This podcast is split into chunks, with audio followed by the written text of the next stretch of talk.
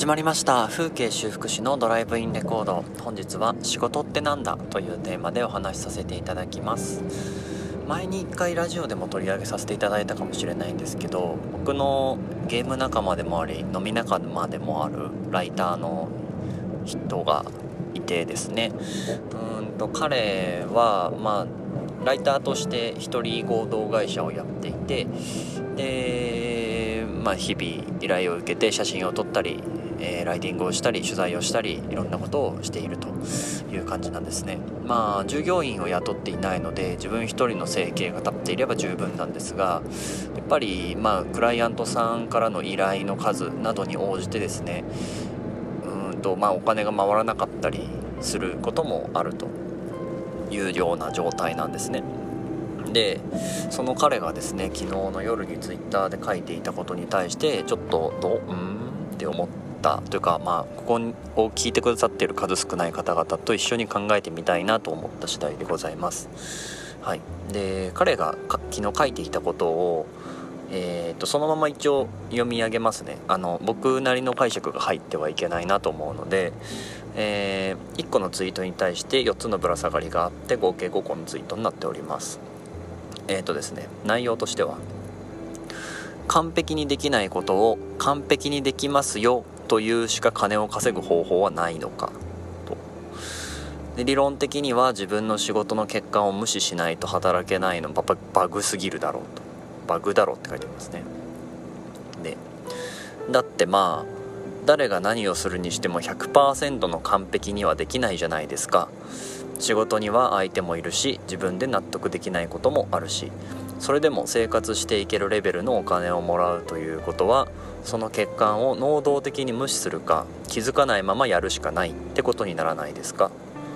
わざわざ欠陥を表に出さないだけということかもしれないが僕はそれも本当は許したくないんですよ。自分が完璧でないことを知っている。日々勉強中の身なのにいいところだけを教えて仕事を得て欠陥に関してはそういうものですからで通すことをしなければならないのがきつい。どうしてもぐちゃぐちゃっと小さく嘘や見栄で突っ張る部分やったことないのにできるというなどができてしまうのに100%対価に合った完璧な仕事を目指す意味って何なんだマジで。それで金なくて苦しんでるの虚しすぎるだろうが。っていうツイートなんですね。まあえー、と主題としては鍵括弧がついてるぐらいなので100%対価に合った完璧な仕事というのを彼は目指しているただ実際には少し見栄を張ったりして仕事を得なければ生活をしていくだけのお金が手に入らないという齟齬が生じているのではないかっていうような感じですかね。うんまあ完璧に100%行うということ自体がそもそも可能なのかどうなのかっていうのはさておきとにかく彼としては自分がまだ勉強中の身であり、えー、不十分な仕事であるという認識があってでそれにその感覚が仕事を行う上でも、えー、生じてしまっているという感じなんですね。で僕自身これを見た時にまあ分かるとも思いました。うんと実際僕らぐらい20代で個人でやってますみたいな人だとやっぱりどうしても少し背伸びをしないと次の段階に行けないタイミングってあってやれます大丈夫ですやりましょうって言った後にさてどうするかって頭をこねくり回してなんとかクライアントがあるいは来てくれたお客様が、えー、満足して帰ってもらえるように持っていくみたいなことは結構あるなと思っていて。僕は特に見えっ張りが出てきてしまうというかなんか相手のテンションに合わせて立派でなければならないという脅迫観念に駆られてたりとかするのでどうしてもね突発的ああこんなのもできますよって自分の想像の中で言っちゃってそれで仕事が取れちゃって苦労するってことが結構あるんですね。でまあ実際やってみたらあのー、想像以上の結果が出たりあのー、させてもらってるからなんか今のところその自分の想像通り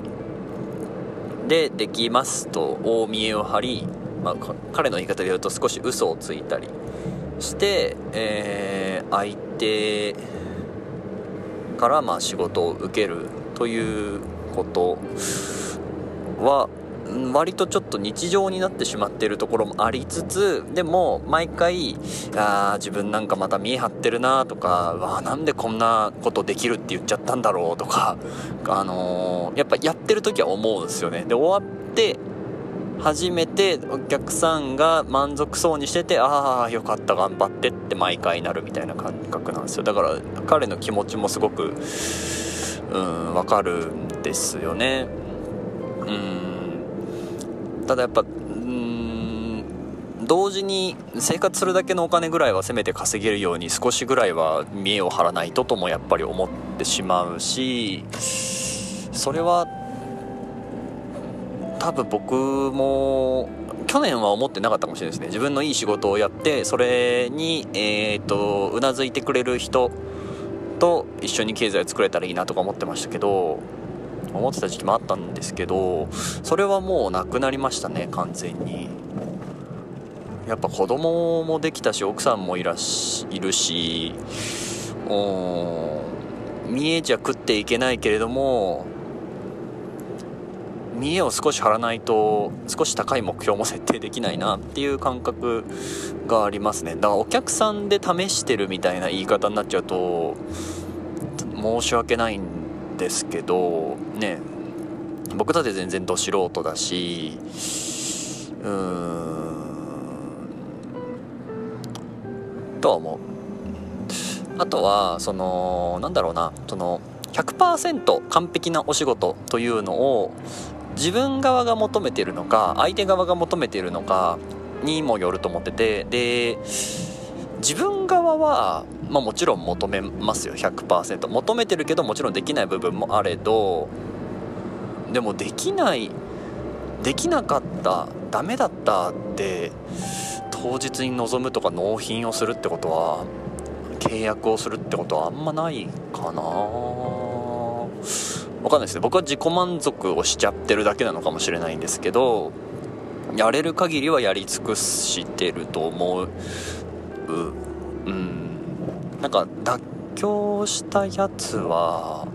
そもそも進んでない気がする。わかんない。どうなんだろう。わかんないな。怖いな。自己満足で全て解決してしまってる可能性もある。いや違う、えっと、そういうことが言いたいんじゃなくて自分の中から発する100%の仕事を求めるものなのかそれとも相手から求められる相手の基準での100%を自分が受けてるだけなのかはまた全然違うと思ってて、えっと、相手も同じ相手同じ人だったとしても多分状況とか気分とか機嫌とかによって前100点だったものが今度は90点になったりあるいは1回目は100点だったものをもう1回出したらこれが90点になったり、えっと、ものすごく逆に過剰に反応してあの120点をくれたりとかっていうこともあると思うんですね。で実際仕事をやっぱりやっていて自分の感覚で言うと自分が70点ぐらいの仕事をした時に相手が100点になることの方が結構多い気がしてて自分が100%相手も100%なことももちろんあるんですけど自分的にまあこのぐらいかなどうだろうなって思ったのが相手がただただそれをすごく気に入ってくれて好きです。これぜひお願いしますみたいになることも結構あるなと思っていてなんか相手目線100%であれば別に自己評価はどうでもいいなって思い始めたのはその辺の系ことが実体験としてあるからかもしれない。で多分性格的に彼はとても真面目なのでえっと、どんな依頼であれ100%でこなすっていうやり方しかやっていない分自分の中での70%までの調整みたいなのができていないんじゃないかなっていう気もします。もしくは彼の場合そのライティングとか成果物を必ず納品する形なので写真とか。だから自分の中で納得いってる70%で出してそれがそのまま通るっていうこともあるかもしれないしあるいはそれがそのまま通るということ自体が許せないのかもしれない彼は。もしかしたら。自分が納得いっていない仕事みたいな形になってしまうのかもしれないけれども。うん自分の中での評価軸はあんまり関係ないというかうん意味ない。意味ないは言わないな。意味ないは言わないけどどっちでもいいかなって今の自分は思いますね。なんかいい仕事したなって思いたくてやってるわけではないからかもしれない。彼はきっと自分がやった仕事で少し周りに波及したり影響がね影響が波及したり効果が出たりするっていうことを望んでいるのやもしれなくてうーんちょっとその何て言うのかな。望んでいる範囲が対お客様だけではなくそのお客様に渡ったことに対してその後波及する効果のところまで自分の仕事の影響範囲だって思っているから、えー、過剰にやりすぎてしまってどうしても100点を目指してしまってそこに足りない自分の欠陥を見て嫌になってしまうのかもしれない。わかんない。どうだろう。僕が読み取ってる感じはそんな感じですね。でもえー、っと逆に言うと内側からの100点だけで相手が 70%50% になることってのもやっぱり往々としてあって例えばマニュアルというものが存在する会社さんでのサービスなんかを受けてるととっても思うことがあってうんとですね。この間髪の毛を切りに行ったんですよ。でいつも切りに行ってるの方はもう10年以上同じ方に切ってもらってるんですけど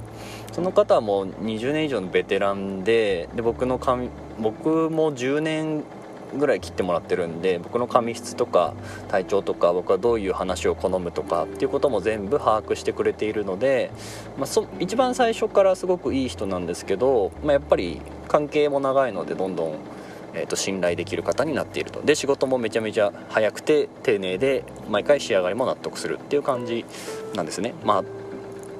でえー、とそれとあんまり変わらない価格でこの間別の美容室に行ったんですよたまたまその僕がいつも行ってるところが定休日でどうしても行けなくてただどうしてもその日に切らないと翌日の予定に間に合わないみたいなところがあってまあまあいいかと思って、えー、ホットペッパーで予約してですね別のところに行ったんですけどそこがやっぱりマニュアルがあって初めは素晴らしかったんですよね。もう店内もすごい綺麗だし、えー、っと自分が洗ってもらう時のシャンプーはえーと、11種類の香りから選ぶことができたりで最初の対応してくれる、えーと、スタッフの方の接客態度も良かったりするんですね。でああいいお店だなと思ってたんですけどなんかねやっぱりえっ、ー、とターゲットが後から聞いたらえー、女子大生がターゲットらしくてまるっきり僕はあの異質な存在なんですね。なかなか男性1人来ないですって言ってたんで。そう。なんで話題の探し方のマニュアルみたいなのが多分女子大生向きに設定をされていて、えーと、シャンプーされてる時に「最近どうすか？遊びは?」って言われて「遊び?」ってなったんですよ。遊びはないなと思っってあーみたいなすごく返答に困ったりとかあとはなんかえー、っとですね僕の栗原大輔という名前と同じ名前の友達がいるっていう話になってああそうなんですねと。で身長も近いとああそうなんですねってなって。で多分僕があんまり興味ないというか嘘だみたいな思ってるかなと思ったのか分かんないですけどシャンプーをされてる最中であの携帯を見せてきて LINE のあの友達の画面見せて「いやこの人なんですよ」って確かに栗原大輔って書いてあって字も一緒なんですけど僕は LINE の画面を見に来たのではなくて髪を切りに来たのだって思いながらなんかちょっと変な気持ちになって。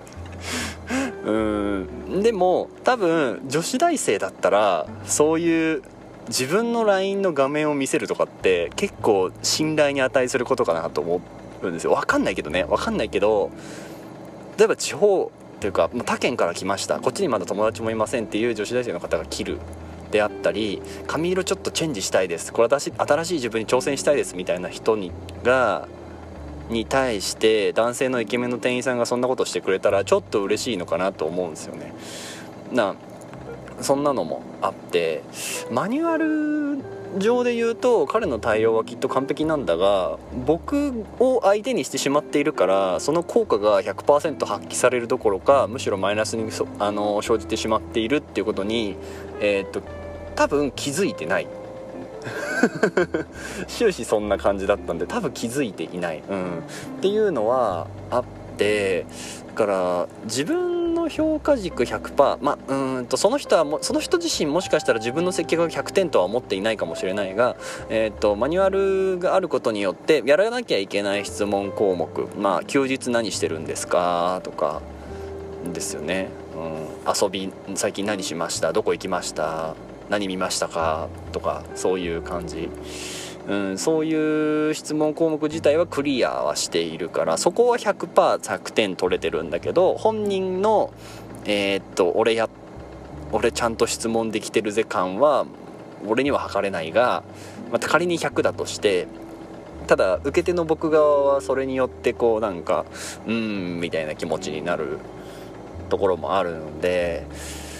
うん仕事をしてるんですよ彼は。その彼じゃない。えっ、ー、とその店員さんはね。美容室の店員さんはすごく仕事をしている。マニュアル通りじゃない。もしかしたら彼なりのアレンジもあってすごくいい仕事をしてくれているという感覚はある。一生懸命話しかけてくれていてきっとこれを心地いいなと感じる人もいるんだろうなって思いつつただ僕がそれにマッチしていないからあんと微妙な反応しかしてあげられなかったんですね。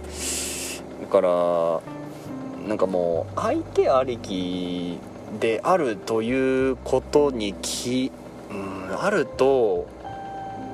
相手が100%だったらいいと思い込むしかないのかまあ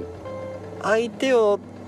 幸せにすることで対価としてお金を頂戴することがまあ資本主義の原則なんだとすれば彼が言っているのはきっと、えー、それの逆なのかもしれない。もしかしたらお金をこういう仕事ができます。こういう仕事にはこのぐらいのお金がかかります。見積書出します。相手が仕事をじゃあお願いしますと言ってきます。それに対して100%相手を幸せにする仕事がもしかしたらできないかもしれない。だって誰しも100%を達成することはできないからって書いてあるんでね。だから自分がそれの責任に対して、えーと、両親の呵責を感じえないみたいな感じなのかもしれないですね。お金と、えー、相手を幸せにすることの順番が逆なのかもしれない。彼の中で。それをやらなければならないのがしんどいって言ってるんで単純に普通の資本主義のやり方に戻すしかないんですかね。どうなんだろう。あのー、相手から依頼を受ける。とりあえずやる。相手が100%の幸せを得る。その後にお金を納品してもらう。まあでもそれ普通普通そうか。それも普通それが普通か。それが普通か。でも僕彼に仕事頼んであのいつも予想以上の仕事してくれるんですよ。だから多分自分に対するハードルが高すぎるのかなとは思うんですけど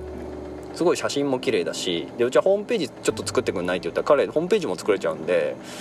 であのそこらの人に頼むとかホームページ制作会社に頼むとかよりもめっちゃいいんですよ。めっちゃいいんですよ。うちのホームページ見てほしいんですけどつなぐの。そう。なんだけど彼自身はそれを思っていないところがあってうーんなんかどうしどう声をかけてあげたらいいのかっていうところも悩むしそもそも僕自身が仕事って何なん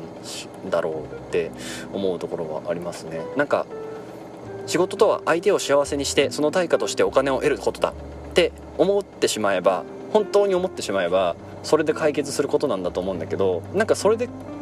を思いてしまうと取りこぼしてしまう何かがあるような気がしててその何かが今僕は分からないでモヤモヤしているからこんな20分も喋ってるって感じですね。本当に。嫌になっちゃいますね。聞いてるね皆さんに申し訳ないですねこんな長い話を。